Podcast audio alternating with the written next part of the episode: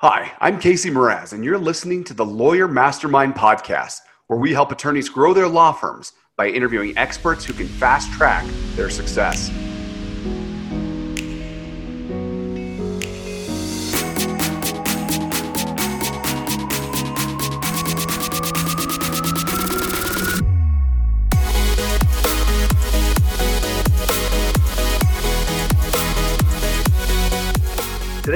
Excited to be joined by Philippe Danielitis, an executive coach. Philippe, thank you so much for joining us today.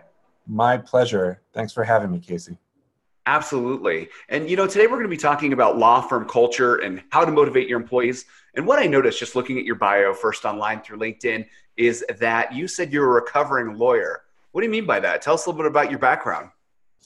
Sure. So uh, I worked in New York City at Milbank and White and Case. So I did uh, tours at two big law firms in New York before leaving and transitioning to coaching. And when I talk about recovering lawyer, really what I'm speaking about is the lawyer mindset, which can be an incredible asset, but also a liability. So here's the lawyer mindset. It is uh, scanning for what what ifs, right? Looking at fact patterns, trying to figure out uh, what can go well, what can go wrong, and making sure that everything is accounted for, organized in an agreement, uh, and being really specific and precise.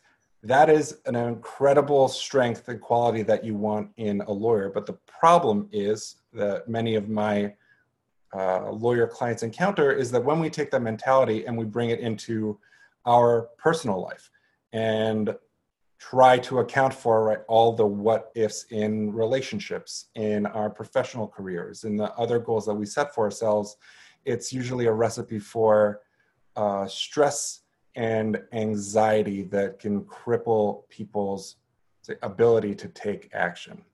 Okay, wow.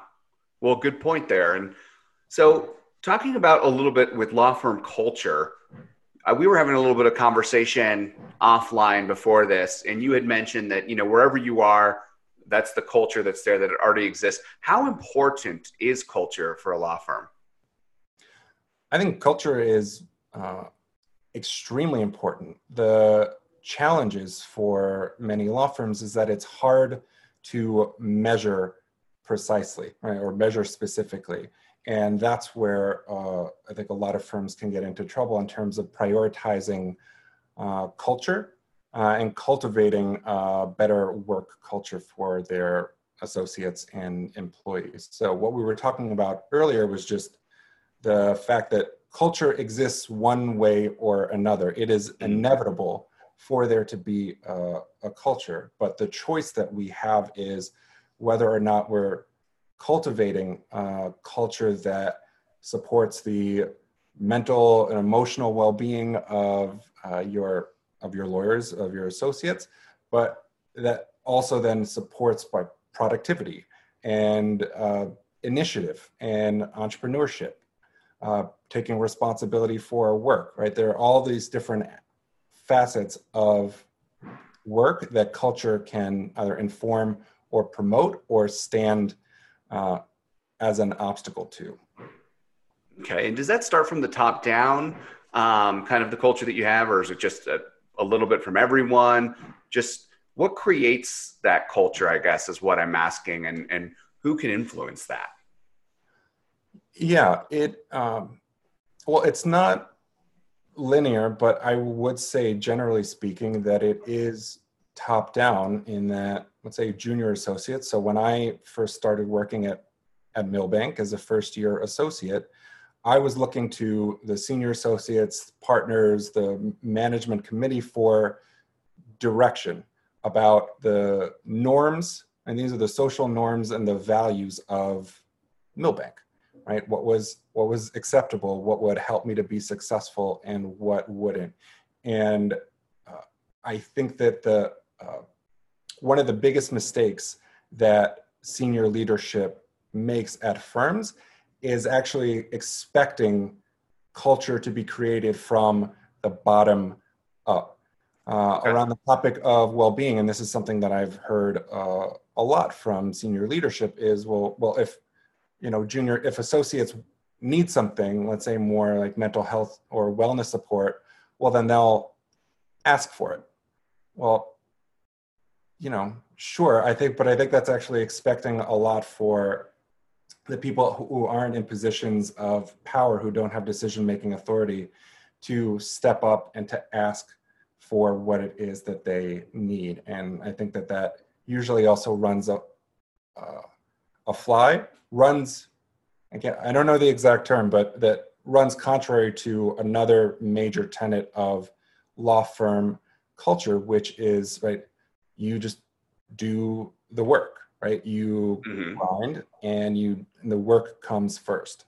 So that's one of the, let's say, cultural norms within our industry that has created a lot of the problems around well-being anxiety substance abuse that yeah. Uh, also now i think we're coming together to to begin to address yeah good point and those are big problems that we've seen a rise of and we know that uh, they exist and you know should law firm managers is that are maybe in charge of the culture talking about this top down that you had mentioned should they put a large focus on this? Is this a major thing that's going to affect the operations of their firm? Um, I guess how important is it? Yeah, I, I may be biased, but I think it's actually it's extremely uh, important. Again, I think the difficulty is that it's hard to quantify the impact of culture, uh, especially when uh, when culture is as a let's say this diffuse or amorphous idea is up against the billable hour which mm-hmm. is a mm-hmm. very like clear right competing interest or what seems like a competing interest so the idea of let's say sending your team to a weekend offsite or bringing in other wellness programs around uh, mindfulness or exercise well that's there's always going to be a cost benefit. And on the other side of that scale is going to be $500 for this hour of time worked. So i think that's the biggest challenge that or the biggest hurdle that we face that we need to get over. But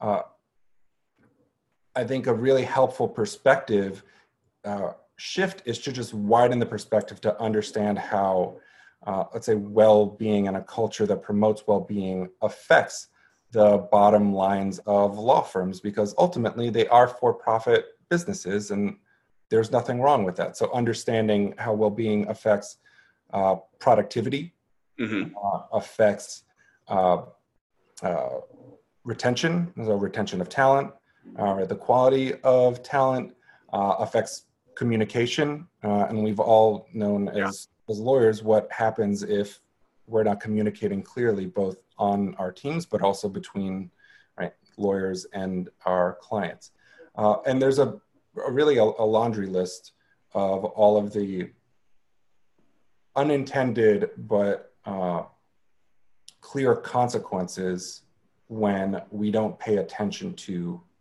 culture does that make sense yeah it does and i want to touch a little bit more on something that you had said. You know, you were talking about stressed employees and just kind of changing that terminology. If we're talking about happy employees now at this point, are mm-hmm. we going to be able to expect better performance uh, and ultimately, I mean, making more money, hopefully too, because like you said, uh, you know, law firms a for-profit business. yeah, I mean, there are many studies that have been done over the last uh, few years, just trying to make the connection or direct correlation between you to use the word happiness. I think a lot of people, lawyers, will roll their eyes at this idea of happiness as a, as a legitimate business objective. Mm-hmm. You could talk about well-being. I I saw there was a 2017 report by the World Health Organization concluding that anxiety uh, costs the world economy over a trillion dollars a year. So wow. to break it down into dollars and cents to understand what the trade-off is between well-being as a priority and the cost, uh, the effect to a company's bottom line. Okay, got it. Well, I mean that's good uh, information there, and it definitely points us in the right direction. So, what are some practical tips for somebody that just started thinking about culture that really wasn't in their mind before, but they see an opportunity? What are some things they can do to start putting this at the forefront of their mind and then maybe taking some action on it? Sure. Uh, I think the first is just the lens through which you see culture, which is that it isn't uh, a one and done thing, right? If you think about culture and the word where it comes from, it's Latin, but it has to do with cultivating the land and farming. And if you have farmed, if you have a small garden on your balcony, I'm here in New York City, some of us have window gardens, uh, but we understand, right, how things grow. And we know that you don't plant a seed and then immediately expect that seed to sprout, right? You've got to plant it, water it, and then as it grows, you uh, continue watering it, sunlight, weeding. There are all these things that you are doing to, to create the conditions for that seed to turn into a flower or food that you can then eat, and then in time you harvest it. It is yeah. a continuous, multifaceted process. The same is true of uh, culture in companies and what it takes. I think the mistake is thinking we can just do a, a two hour, let's say, a workshop on mindfulness at the mm-hmm. beginning of uh, associate orientation, and then we never talk about it again, and everything should be fine and like good to go. And so I think that's the first shift is recognizing that this is something that we need to culture is something that is alive and that requires consistent effort to maintain. I know I'm speaking about this from the biased perspective of a coach, but it's what I've found to be true with my one on one clients and also the organizational work that I do that's more around setting culture. So that's one. Uh, one concept just around how to approach how to approach culture. Uh, the second really important point that I would make is that actions speak louder than words. So if uh, if a company, uh, if a law firm brings in uh, a class and they have an optional one hour wellness session at the tail end of like first year orientation, right? Or as an afterthought to uh, retreat, even if mm-hmm. that's the topic and it's being spoken about, the do the partners stay? Right? Are they asking questions? They're Yeah. Is it mandatory? Right? Is it mandatory or optional? Right? These are all like at what point in let's say a two or three day workshop or retreat do you slot in uh, a seminar around like taking care of yourself mental emotional well-being uh, you know anxiety stress reduction whatever the topic is so these are all things where even if the words are actually being spoken again the context the culture in which it's being presented also really matters and you can bet that your lawyers right people on your team are picking up on that whether they say it or not Got it. Yeah, and you know, I think that's uh, there's a lot of things we could go into from there talking about that. But when you when you say they're picking up on it, they may not say anything. Have you seen that develop into a toxic culture? Uh, because I've seen, I guess, in the past, organizations where maybe somebody is they should have said something, but they didn't. They harbor that inside, and at some point that becomes gossip, and that just like we, it's like weeds in an organization, you know, and it kind of corrupts the whole thing. Um, I don't know if you've ever seen anything like that, but I just wanted to get your input on. on yeah, well, I, I mean, I, I experienced that when I was a lawyer working at uh, at the firms in in New York. I was struggling at times, even before I decided to switch uh, careers. Times mm-hmm. when I was burnt out or I had a family emergency, there was something else going on that I needed to attend to that I just didn't feel comfortable sharing, and that right stayed with me i just internalized it again i think it's the culture within the legal industry i'm generalizing obviously there are yeah. some like firms and organizations who are being really proactive and who are at the forefront of this of this work. So let's you know not to minimize the progress that's being made right now. Uh, but yeah, I did. I kept it inside because that is like one of the dominant themes within the culture of our profession, which is you just sure. you shut up, like you get the work done, right? Mhm. You do it, and that comes first. And anything else is, you know, complaining or can be seen as a sign of weakness. So lots of lawyers who I speak with uh, have spent years not only internalizing what they're struggling with, but feeling real shame and resistance to asking for help Yeah. Right. not not shirking their responsibilities right or not doing their work but even just acknowledging publicly in some way whether it's to their uh, to their managing partner or the hr team that there's something that they need help with Yeah.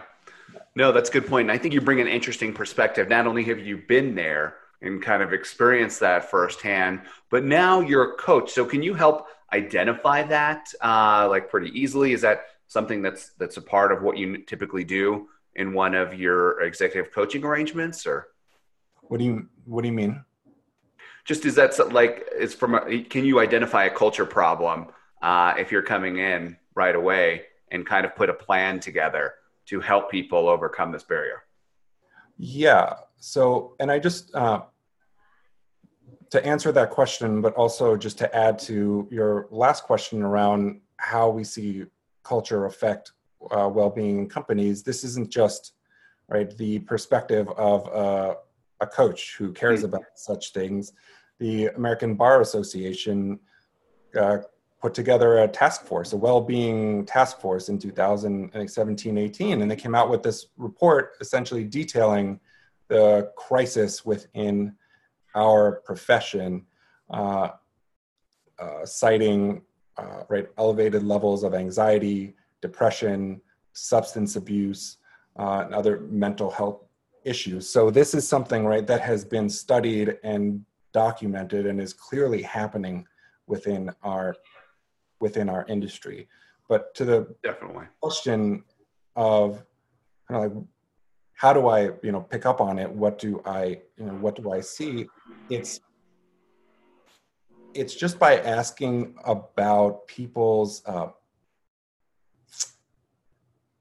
it begins with these uh, broader questions around just what what do you need to be successful at work. It's almost like the inquiring about the norms of uh, within a company and understanding what the expectations are. So it varies from company to company, but usually someone will present it as a given, as just how things are. So I'll make general statements of, well, well, you just gotta like, you've got to do what you need to do, right? It's a Yeah. passing statement. It's a throwaway, but it's actually a clue to what that person, but they're probably not alone within an organization, thinks are the rules of the road, what you need to do and agree to in order to be successful in that environment. Does that make sense? It does, yeah. And you know, I just had a thought.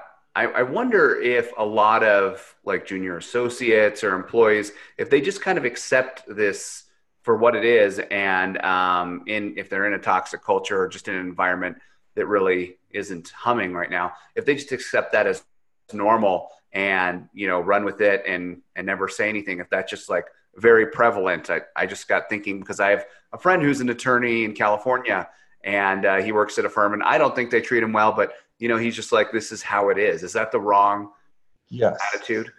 Uh, no, it's not the.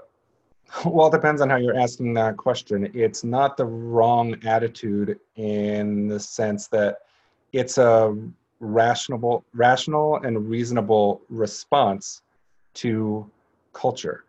I think that's a really great way of putting it. It's asking people what is what is normal, and they'll they'll tell you. But what forms their normal is uh, a very clear insight into the assumptions and beliefs that shape their reality that shape the culture that they are working in.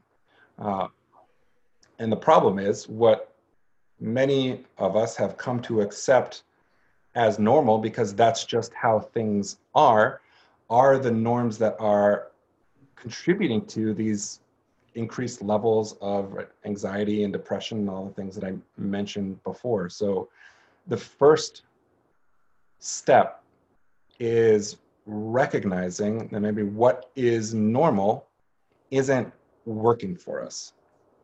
Got it. Mm-hmm. On a personal level, but also, as we were talking about earlier, on a business level, because the well being of your individual employees, of your lawyers in aggregate, is going to have a significant impact on uh, your firm's bottom line. Yeah. And, and not only probably bottom line, but maybe even you know your mental health. People don't want to have to worry about, I think, their employees and and all this stuff that's going on. I mean, it just adds more stress. And if things are bad, I could really see that, uh, you know, bringing them down. But, but yeah, I mean, at the end of the day, um, you know, you want to run a profitable law firm. These mm-hmm. are things you have to pay attention to. What are um, some specific steps, I guess? What would you encourage a small law firm that's in this position right now? What can they do to start making progress on this? Yeah. Uh, I think the uh, the first thing is to just get ahead of it. So if it's a new firm establishing that uh, well-being, for example, is something that's important from the get-go is really is really important. And the way to do that is by uh, signaling to your uh, to your lawyers, right, to your team, that it is an actual priority. And there are different ways to, to do that, usually by putting resources uh, behind it, whether that's uh, an ongoing uh, program uh, or you know something on a, a, a, quarterly basis. So that's one, just showing that you're putting your resources behind what you claim to value. And two, the participation of senior leadership to signal that this is something that the firm actually takes seriously rather than just paying lip service to. I cannot stress enough how important it is for leadership to also engage in this process. Otherwise, lawyers, and we are, again, trained, I think, to be a skeptical bunch. And that comes in, in handy in our work, but we're, we're skeptical. So if we hear something from leadership and we're getting emails talking about certain things being a priority, but not seeing that backed by action, then it's not going to hold water. People aren't going to find it credible. Yeah, good point. I think you touched on that earlier. And you know, actions speak louder than words, like you were saying. So um, it needs to happen.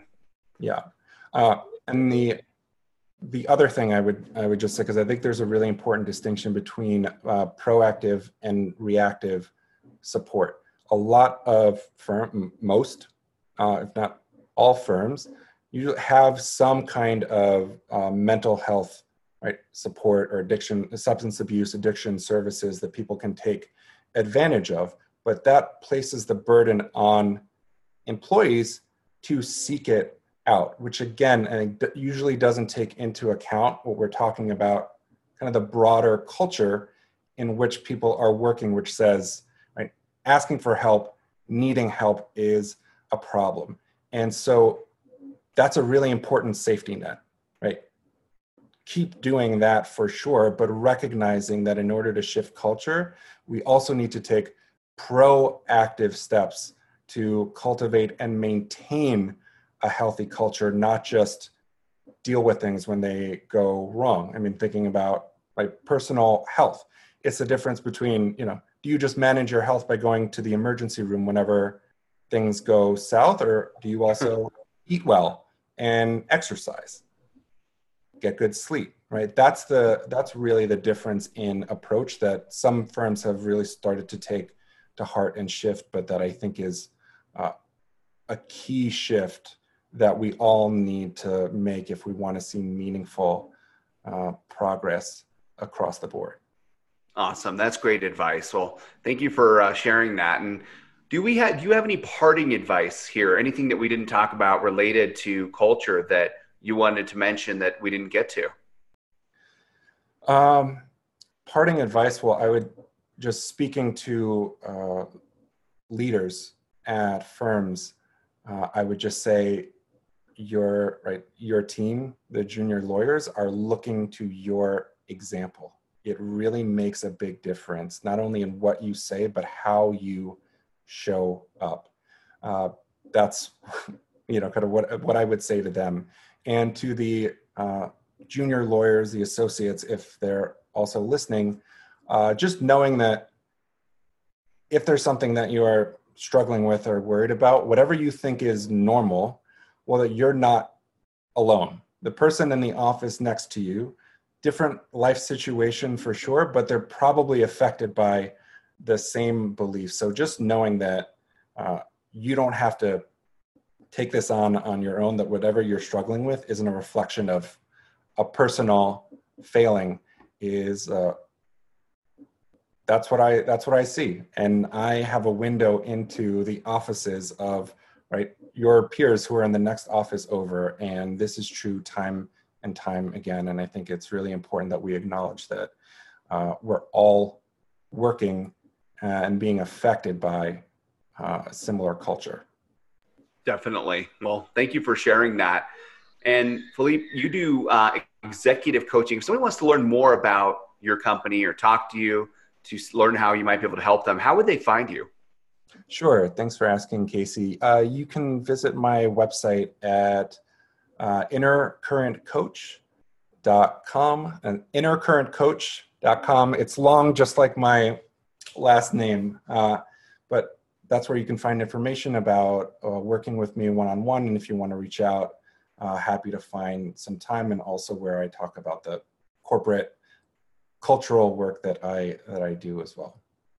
Awesome. Well, yeah, of course, we'll provide a link here as well to make that easy for people to find you. And again, thank you so much for joining us today. I really appreciate your insights and your expertise, and I look forward to catching up again in the future. Thanks, Casey. My pleasure.